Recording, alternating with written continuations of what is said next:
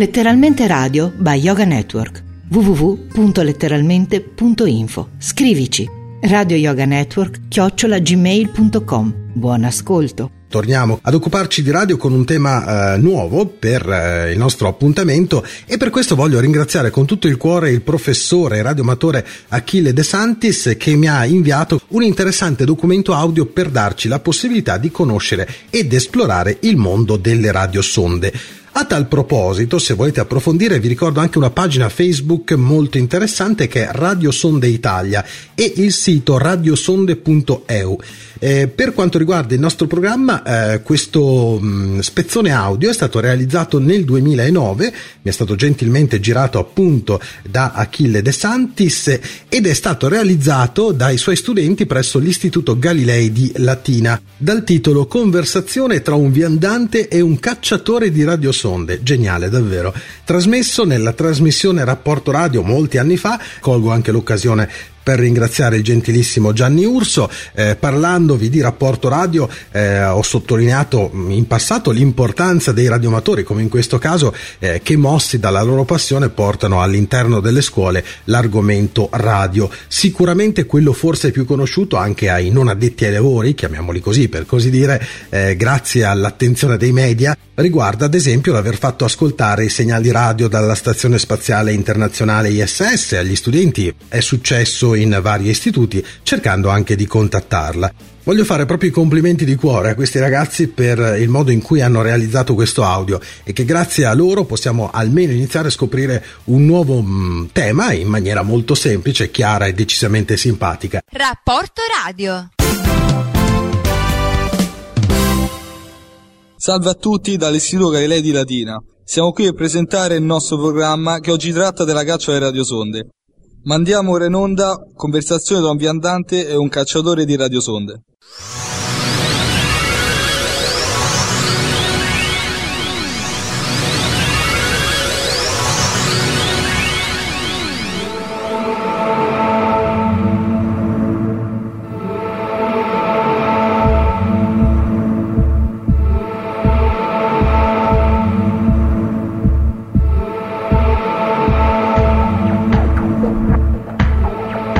Quando si va a caccia di radiosonde ci si imbatte spesso in camminatori incuriositi dal comportamento di questo individuo che scruta le nuvole con la sua antenna a rastrello, che torna su se stesso come una banderuola in una giornata di tempesta.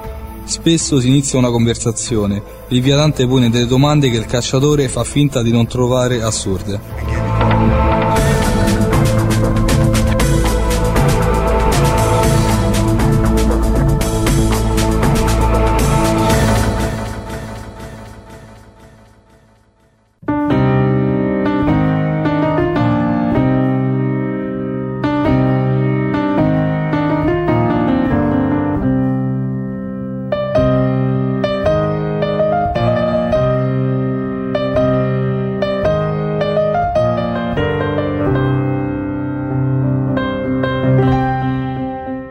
Posso chiedere che cosa cerca? Cerco una radiosonda, una sorta di pallone sonda inviato dal servizio meteorologico per misurare la temperatura, l'umidità dell'aria, la velocità e la direzione del vento nell'atmosfera. È una piccola scatola bianca, grande come mezzo chilo di zucchero, sospeso ad un pallone gonfiato con elio o idrogeno. Può salire fino a 35 km di altezza e riscendere quando il pallone scoppia.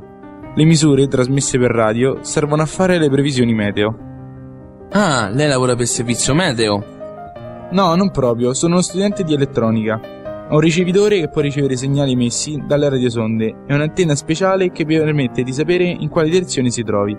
Quando è in aria, provo a seguirla per avvicinarmi al posto dove cadrà e quando è al suolo la cerco con il radiogoniometro. Ricade sempre nello stesso punto? Assolutamente no. Si sa da dove parte, ma non si può sapere esattamente dove va a cadere ma dal momento che si possono conoscere i eventi in quota, abbiamo un programma su PC che permette di sapere in quale regione cadrà.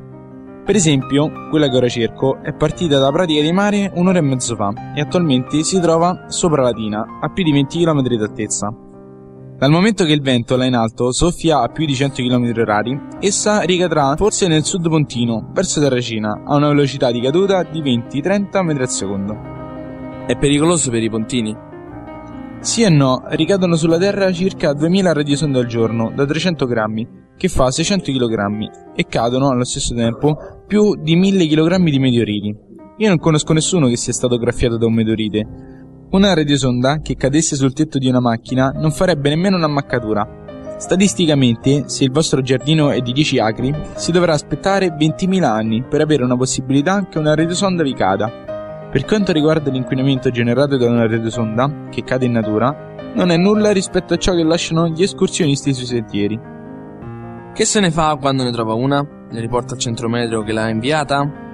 Dipende, i pontini le recuperano e le riutilizzano, ma non è così per gli altri paesi.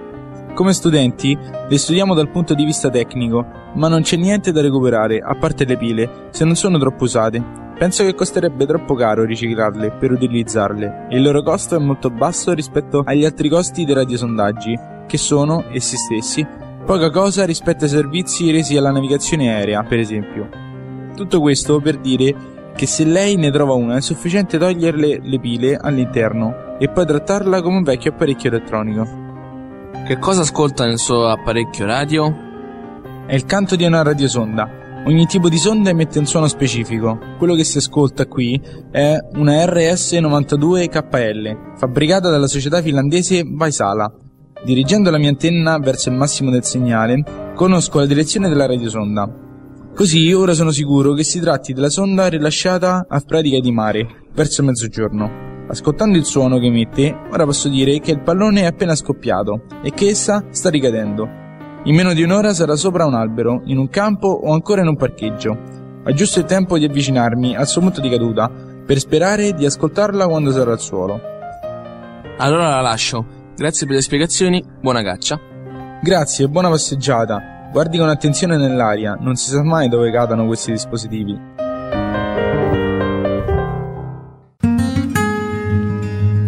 State ascoltando letteralmente radio by Yoga Network www.letteralmente.info. Scrivici radio yoga network chiocciola.